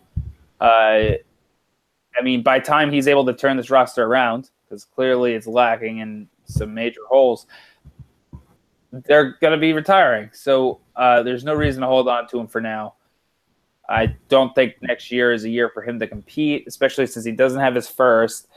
and at best, he's going to have a quarterback that overperforms his expectation in Sam Darnold. Uh, I think it's time to give those guys up, get some younger assets, and go from there. Yeah, I would agree. I, I think when when he has the ability to get back into the trading season here, um, those guys should be moved along for for for or youth. Okay, so um, I think we we did all 18 teams there. Uh, I think it took us a little over an hour, but not bad considering we had 18 teams to cover. I hope you guys enjoyed that. But uh, our next portion will be to go over the wild card matchups of the uh, playoffs. Uh, the one thing I want to mention is we were recording this on Friday, December 9th, or Saturday, December 9th. I just turned midnight here in the Eastern time zone. So uh, the Thursday night game already happened where the Falcons beat 27. So uh, we'll be talking of those games with the results at hand. But uh, what what matchup you want to talk about first, Fred? Uh, the first one on my screen is uh, Jabronis versus Poppins. All right, so let's get into it. Poppins, uh, Julia's team, uh, she gets a home field advantage. So um, if you were the higher seed coming into this week, you get a 10 point advantage. So uh, uh, the Jabronis is going to have to be able to beat Poppins by 10 in order to advance into the next round.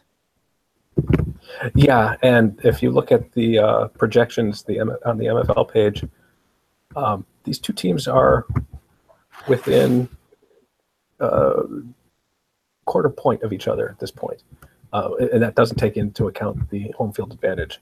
So I think this may come down to to, to that as the difference in this game, and and if it does, that would be uh, tremendous for for for Poppins to be able to to pull it off that way. But um, where do we stand right now for what the score is? So, uh, with, besides the ten point advantage, uh, Poppins has had Kamara get injured in that first quarter for 6.4 points, which is really not that bad for a running back that got injured really early. No, no, he was on it. He was doing great for the first, first couple of plays, um, and so yeah, that that almost makes up for what he was projected to do.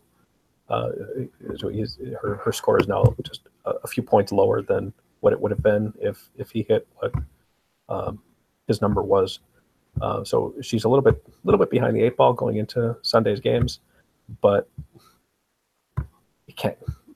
You know, it all it, it all depends on you know who does what and who who, who shits the bed, who gets hurt.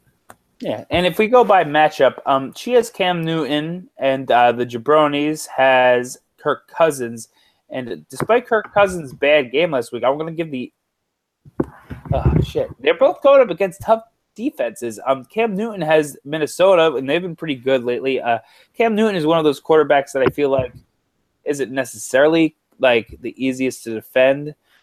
So like even though Minnesota might be able to cover the receivers, he could still run for 80 yards, and you're like, well, I guess you know it doesn't matter how good your quarterbacks are when you're playing Cam Newton.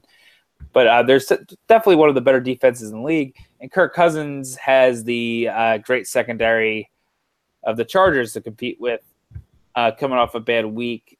Uh, maybe Kirk Cousins does have that, uh, you know, I throw it to everyone mentality. No receiver has 12 receptions on that team. There's five receivers that have five receptions. So maybe he's able to, you know, pick apart matchups. Uh, but I would say they're both t- tough matchups for the quarterbacks. Yeah, and you know, I, I live in the, the, the DC metro area, so I, I listen to local you know radio, and things are not happy uh, in in the Redskins locker room right now. Um, players are starting to get snippy with each other. Management is starting to get snippy with players. This has the feeling of a total team implosion during a West Coast trip that they don't want to be on. Um, I mean, the you know you normally worry about West Coast teams traveling east, playing early game, but this is a this is a team that's leaving town and I think they're taking all of their all their problems with them. And on top of that, they're kind of flying into a, a, a weather situation or a fire situation in Los Angeles right now. Uh, they may not know exactly where their game is being played yet, or or when. Um, So I, I I think this could be a very very bad game for the for the Redskins. Um, but in Cam Newton's defense, you know he's he's also playing a really good defense, but he gets them at home. Right. So uh, maybe uh, yeah. So maybe uh, I thought it was maybe a push really on this QB matchup. Maybe it's a little bit edge Poppins with Cam. What you said about Washington, but certainly something that the Jabronis is going to need to pick up if he hopes to win this uh, matchup. But we'll move on to the running backs where he definitely has the edge, knowing that Kamara only got 6.4 points. Um, he has Leonard Fournette going against a tough defense in Seattle, and then Dion Lewis going against the Dolphins. Meanwhile, Poppins had Kamara already go and has Bilal Powell against the uh, struggling Denver Broncos.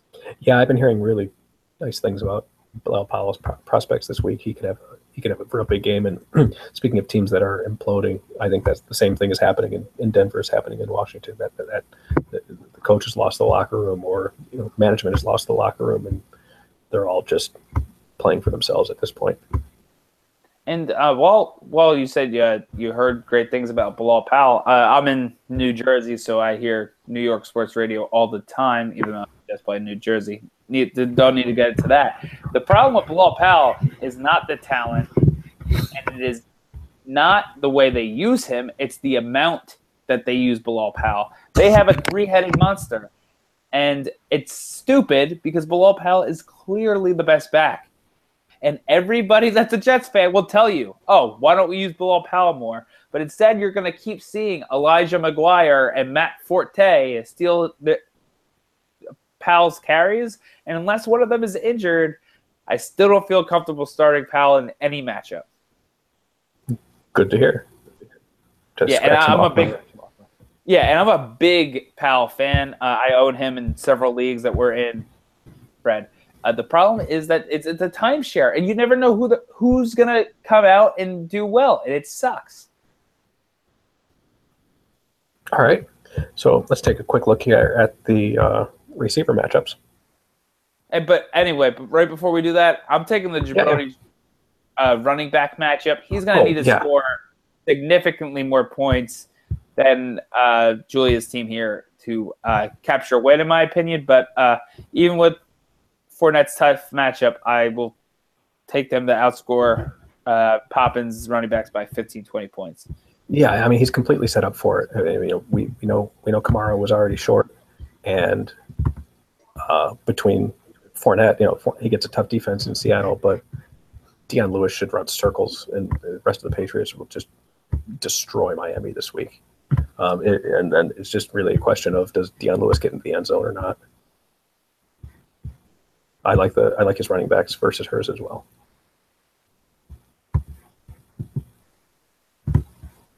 Okay, Fred, take us into the receivers. Sure. Uh, Jabronis have uh, Danny Amendola, Robbie Anderson, Marquise Goodwin, and Golden Tate going up against Poppins, Doug Baldwin, Travis Benjamin, Antonio Brown, and Marvin Jones.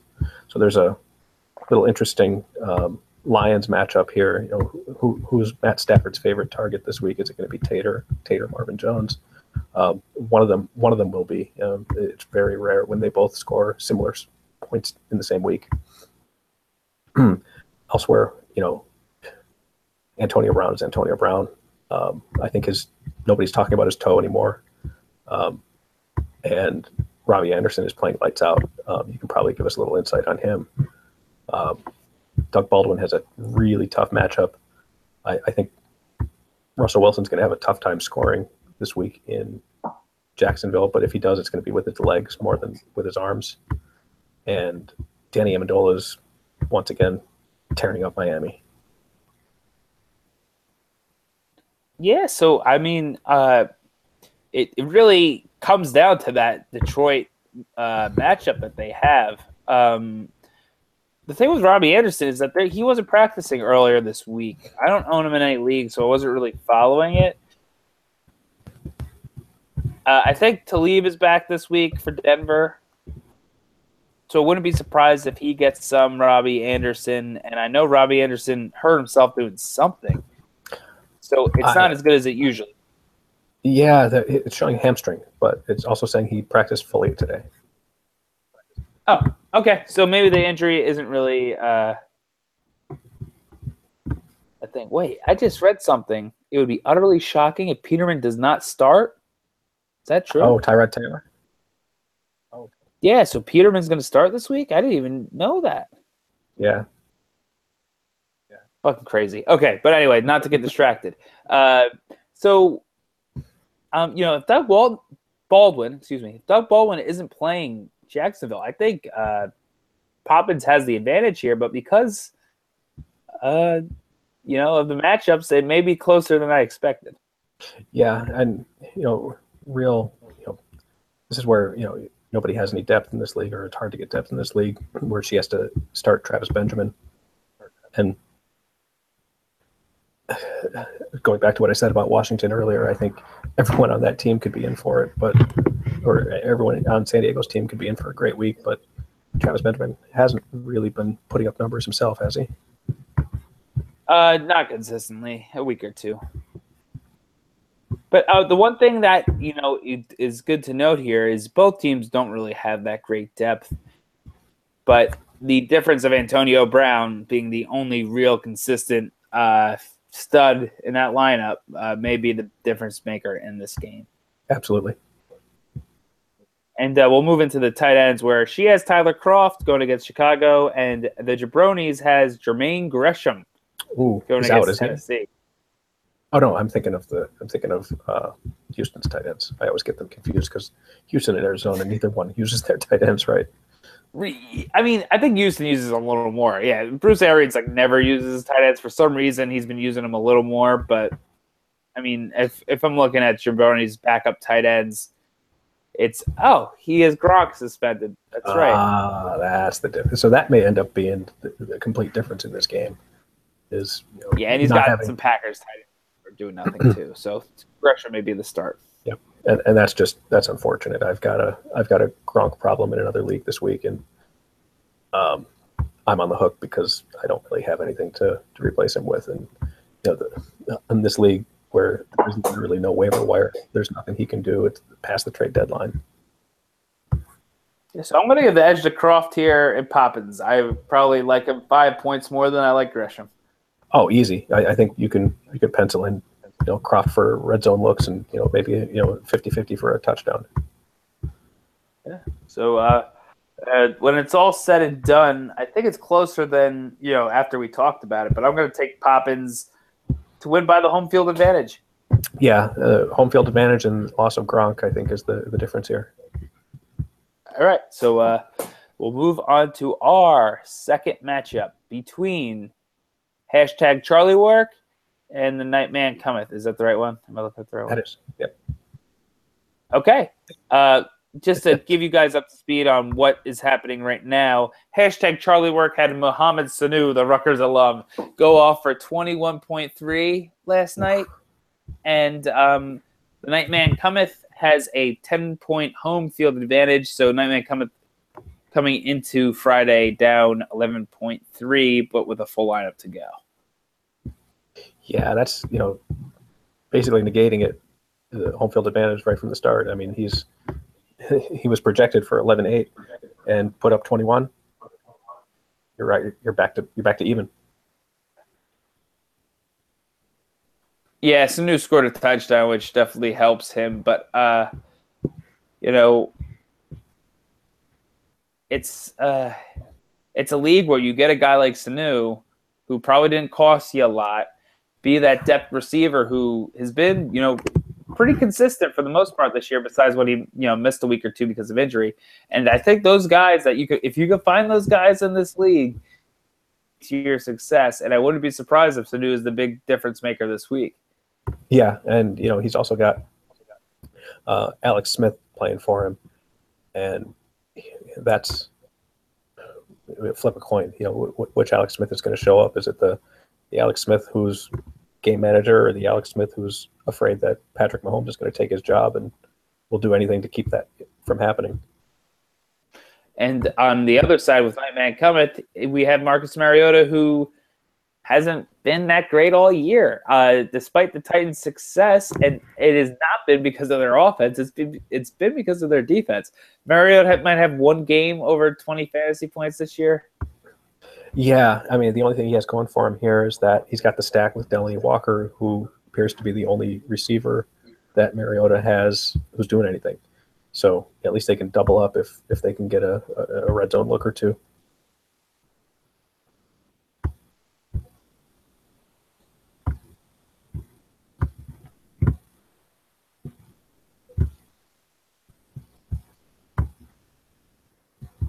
Did I lose you? Fred, I hear you. I, I broke up for a second. I, I heard you talk about Delanie Walker's uh, recent success. Very good. Uh, yeah, and to just to compare that to who Charlie Work has, um, he's got uh, Jason Witten playing at tight end, and he's been another feast or famine guy. Um, you know, which Dallas team? Which Dallas team do we have left? Is it, you know, I, don't think it's the. I don't think the Dallas team that played Washington last week is the real Dallas right now. They're they're still struggling, um, but he's been surprisingly consistent all season long. Um, even on one catch for one, you know, one one catch for one for eight yards and a touchdown last week, but it still gives him almost ten points. It's true. And so, um, what let's if we're looking at this matchup, what is the biggest difference maker for you? Do you think? Uh, I don't know. Like I like the running backs that uh, Charlie Work has, but they don't stack up to Nightman Cometh. Not close. And the question is, can Nightman Cometh receivers match up to Sanu, who already had 21 points, and Thielen, who's been red hot for hashtag Charlie Work? And I I don't think there's enough for Nightman Cometh to even win with the home field advantage. Uh, you know, I, I love Nightman Cometh's running backs on paper, but Kareem Hunt hasn't done anything for the last several weeks. Christian McCaffrey's been up and down. He's actually been getting a little bit better. And Le'Veon Bell's playing Baltimore in a game that essentially decides the division. So, wow, that's uh, it's tough sledding for for for him, even though it looks like they should just be stellar. Um, on the other side, Jordan Howard and Shady McCoy. I think Shady's actually projected for one of his best games of the season. Uh, I've been reading that um, Indianapolis gives up just huge games to every single running back, and that should continue again this week. Um, LeGarrette Blunt, you know, you just hope, you just hope he gets a touchdown, um, gets the you know the short yardage work after all the, everything else is done, and Jordan Howard's another guy, you know, like uh, Kareem Hunt to me. I mean, he's he's not as he's not as explosive, obviously, but he's been a guy who's given you good weeks, but completely disappeared in others. Yeah, so uh, I'm looking at those running backs. Those can easily bust out for Charlie Work, which would give a edge to Nightman Cometh. So maybe maybe not as uh, far away as I thought. But uh, so uh, after considering all the options on this team, I'm going to take hashtag Charlie Work to beat out Nightman Cometh by seven points.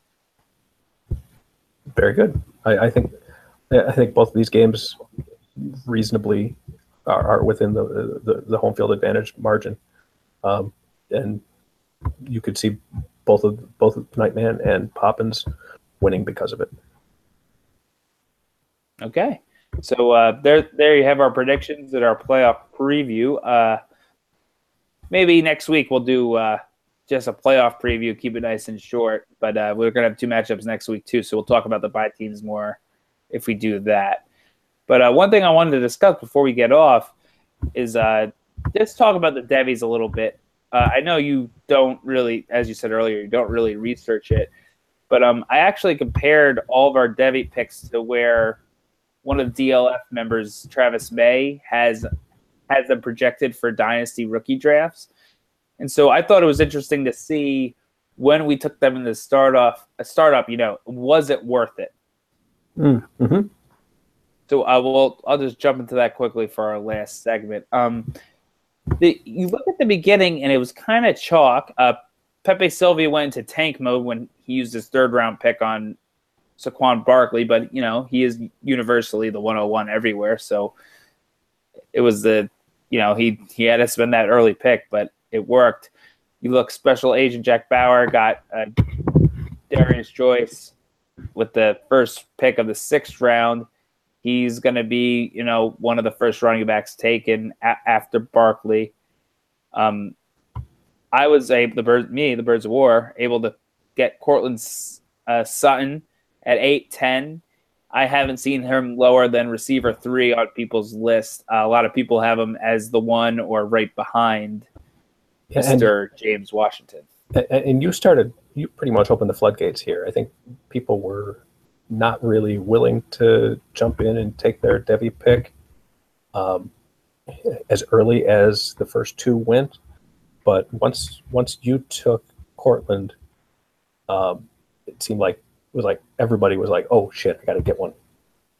Yeah, and it's funny because like I was looking here, and the the way I drafted, I traded away my fifth pick, my sixth pick, and my seventh pick, all for first round picks in one way mm. or another. So when I got to this eighth pick, I'm thinking to myself, like, I have Russell Wilson, who I then traded, but I have Zeke and I have these tight ends. That's all I had at this point. And at this point, I was like, screw it. I'm just going future. I really like this receiver. I don't have any receivers yet. So if I could get a young you know, possible stud, it could really turn my team around. So that's why I went with Courtland Sutton there. Uh, James Washington wasn't touted to be competing with Sutton. Sutton was kind of the universal one mm-hmm. when we did this Devy draft or this draft in general. But it's definitely more of a question. Like uh, I think a lot of people are taking James Washington now over Courtland Sutton, but they're definitely both uh, good talents. Yeah, I, I actually want to ask you about that because given the struggles that rookie receivers have had in the NFL the last couple of years, um, did that give you any pause for taking a wide receiver as your Devy pick? Yeah, and uh, I'm kind of always a receiver guy. If, if you look at all my teams across the board, uh, I don't like running backs. I it's a lot of flexes. I'm usually receiver heavy. This is one of the leagues where I just didn't take a lot of talent, so you didn't get to see me go receiver heavy. I think my receivers are like Paul Richardson, Malcolm Mitchell, and uh, who else do I have? I don't know, uh, Kenny Golladay. But um, I do like receivers, and I think you know uh, it was the draft two years ago that really gave him a bad name, and then this past year with uh, what Corey Davis I wasn't I wasn't super high on Corey Davis. Uh, I think it's just it's more of an aberration when you have you know, drafts when you have Mike Evans and OBJ uh, early on uh, is something that you don't want to miss out on. And I think Courtland Sutton is actually profiles more of like a Devin Funchess or a Julio Jones, where he's just a freak athletic that's why. I, so to answer your question, I kind of jumped around it. I I didn't have any pause to take him, especially without any receivers on my team. I took him. He was the next Devy guy, no question to ask. No. One thing, one thing that I think comes into play that maybe didn't get enough attention during the draft, or, or maybe you know everyone has their own you know draft strategies or dynasty strategies, but our scoring system isn't standard here. Um, there's some things that come into play in terms of points per rush and you know things that or points per touch even um, that look like it makes running backs quite a bit more valuable. And, and looking at the, the mm-hmm. scoring, you know, from this year so far, there's only two receivers in the top 25 players overall, but we have seven running backs in the top 27. Wow. Huh, I didn't notice that. That's uh thanks for pointing that out. So if you're listening to this, you're getting the scoop from Fred, who tends to win all of his leagues. So maybe uh maybe I was wrong taking a receiver here, but to be honest, I didn't really know many Devy guys outside the top two guys and then Sutton. But anyway, uh, now that we, you know, you may have divulged a little too much. Hopefully, no one listens for your sake. Uh, I just wanted to highlight some uh, some steals that I felt like people got them too late, and then some that got drafted way too early or wasted. And uh, I think the first one, you know, uh, wild card, who I think is uh, Wode. Yeah, that's a stupid. Uh, got got James Washington in the fifteenth round. Um, it was like the twelfth Devy pick. He stole James Washington here. It was the best Devy pick in my opinion, value wise, hands down. Uh, if you look, if you go a little farther down the next round, uh, Nightman Cometh and Manhunters got Calvin Ridley, the Alabama receiver, and Deon Cain. Forgetting where he plays. Uh, Clemson?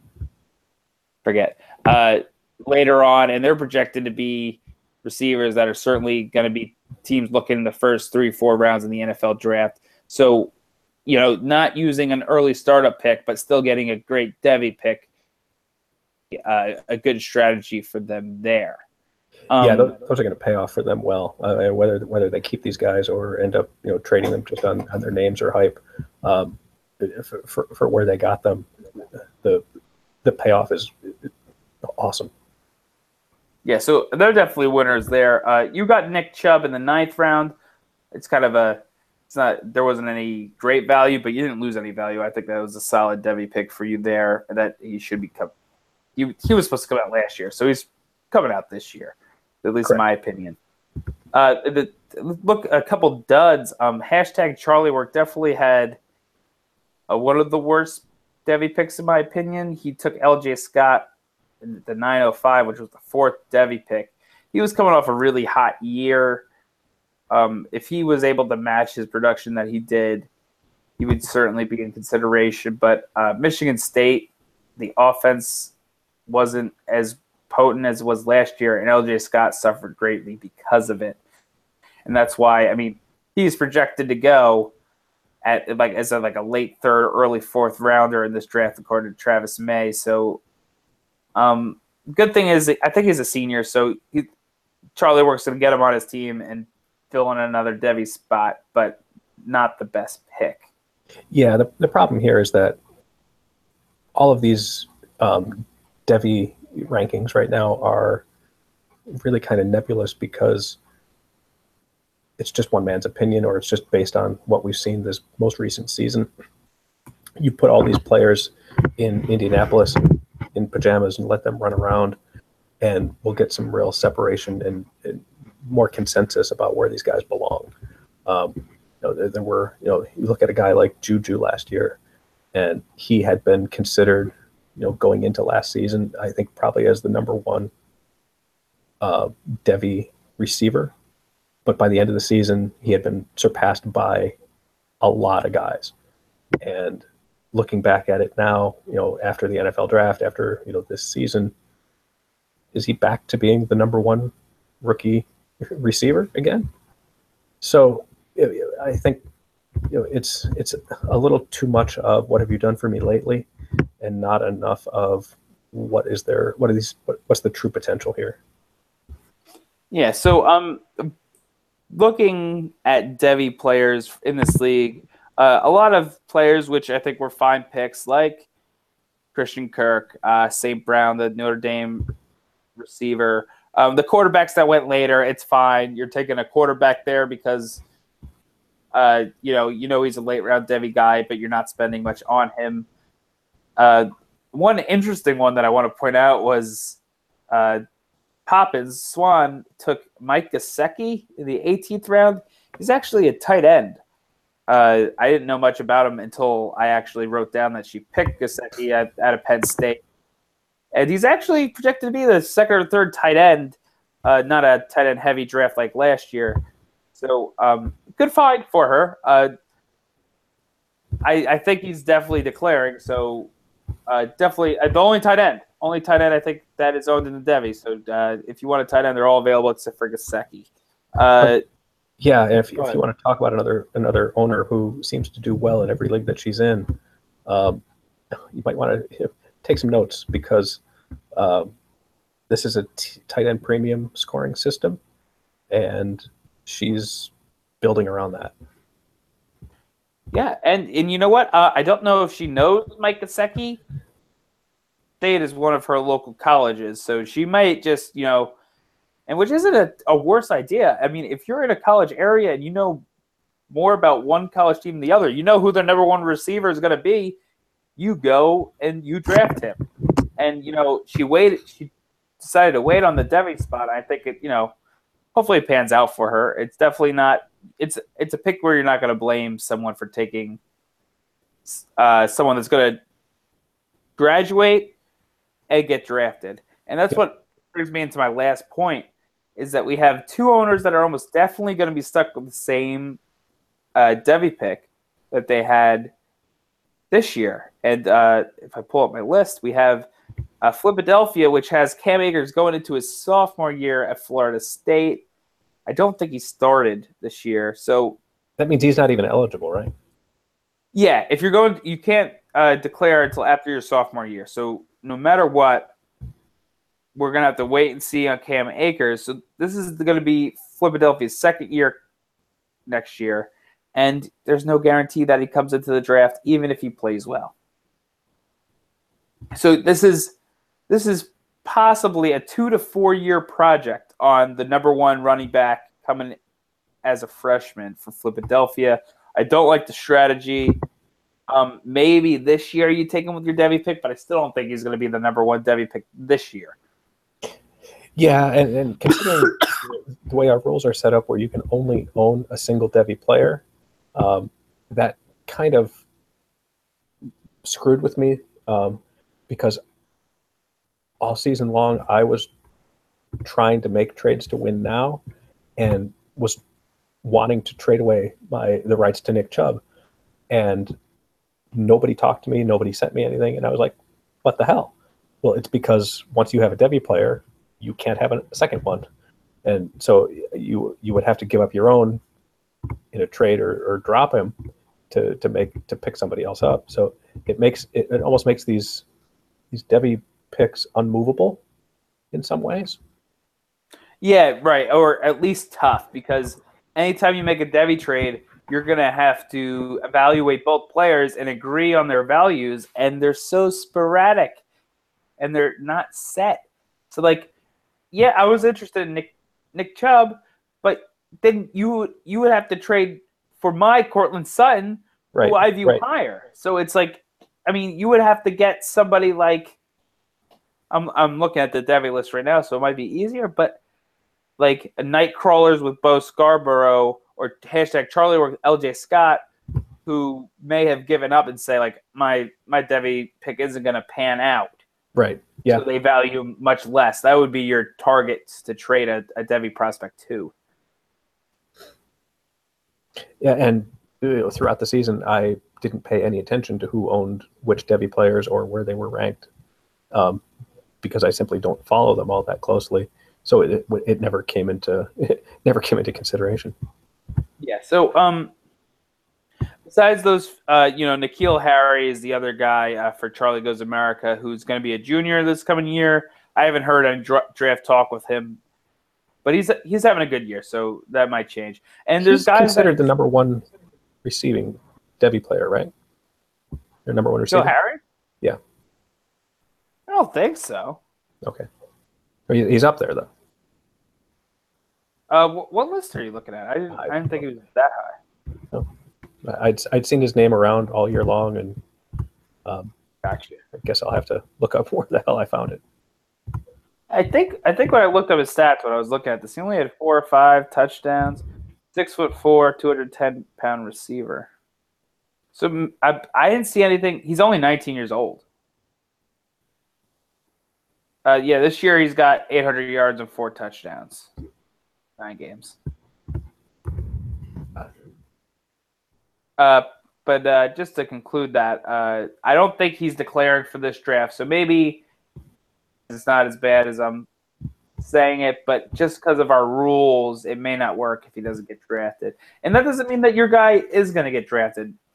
You know, injuries happen, uh, situations happen uh, that are out of our control. So you just you just kind of hope for the best. But I think, you know, if you're besides the few names we mentioned, your your Devy pick was fine. Otherwise, uh, you're you're going to get a player. You're going to be able to take another player, and uh, we'll have to wait till the NFL season starts next year till we uh, look back at this, right? Yeah, and you know, from from everyone's perspective at this point, it's just pray your guy survives college bowl season. Um, we've seen way too many guys get hurt in that last game and aren't ready yet, even you know at the beginning of the, the, the NFL season, or you know it hurts their hurts themselves so much that they decide to stay in school an extra year. Yeah, and there's no doubt about that. So, uh, I think we're ready to wrap up here. I think we're getting close to two hours, so hopefully we didn't bore you guys to death. Uh, do you have any clothing, uh, closing statements there, Fred? Uh, I think my only closing statement is that I'm playing against House Reed in D96 and really, really, really want to beat him. yeah, because you'll never hear the end of it if he beats you. Oh God, it will be it will be terrible. All right, so uh, that does it here for our first ever Chardee MacDennis uh, podcast. I would like to thank Fred for coming on and doing this with me. Uh, he helped me uh, put together all the the preview stuff, so uh, uh, I'm thankful that you know I didn't have to do it alone. And I, hopefully, White Walkers, you're happy with our product here. Uh, it's worth everything he paid for it. Yeah, all zero dollars he paid for it, but I'm thinking we do a, at least a playoff preview next week. You know, not long like this. We'll just talk about the two matchups, but uh, you know, a quick listen will probably be good for everyone. Yeah, absolutely. I, I think that's not a bad idea. And uh, you know, going behind the curtain a little bit here, if you if you want to cut this up and cut out the Devy discussion, paste it on to the, the playoff discussion next week to make these you know two slightly closer you know length discussions, that might that might work. Yeah, that, that that's actually probably a good idea because this one's probably gonna be a little long. So uh, if if it doesn't sound different, it's probably the way to go. So yeah, you know what? I'm gonna try that. But uh, now you guys know my editing skills, or if I don't have them. So now the pressure's on me. Uh, thank you for listening, guys. Uh, we'll uh, we'll keep an eye on the stats and we'll see how this league turns out. And until then, uh, have a nice day, I guess, or have a nice night. I don't know. When are you listening to this? Brace for the snowstorm. Uh, oh yeah, it's snowing. Good luck. All right. Peace.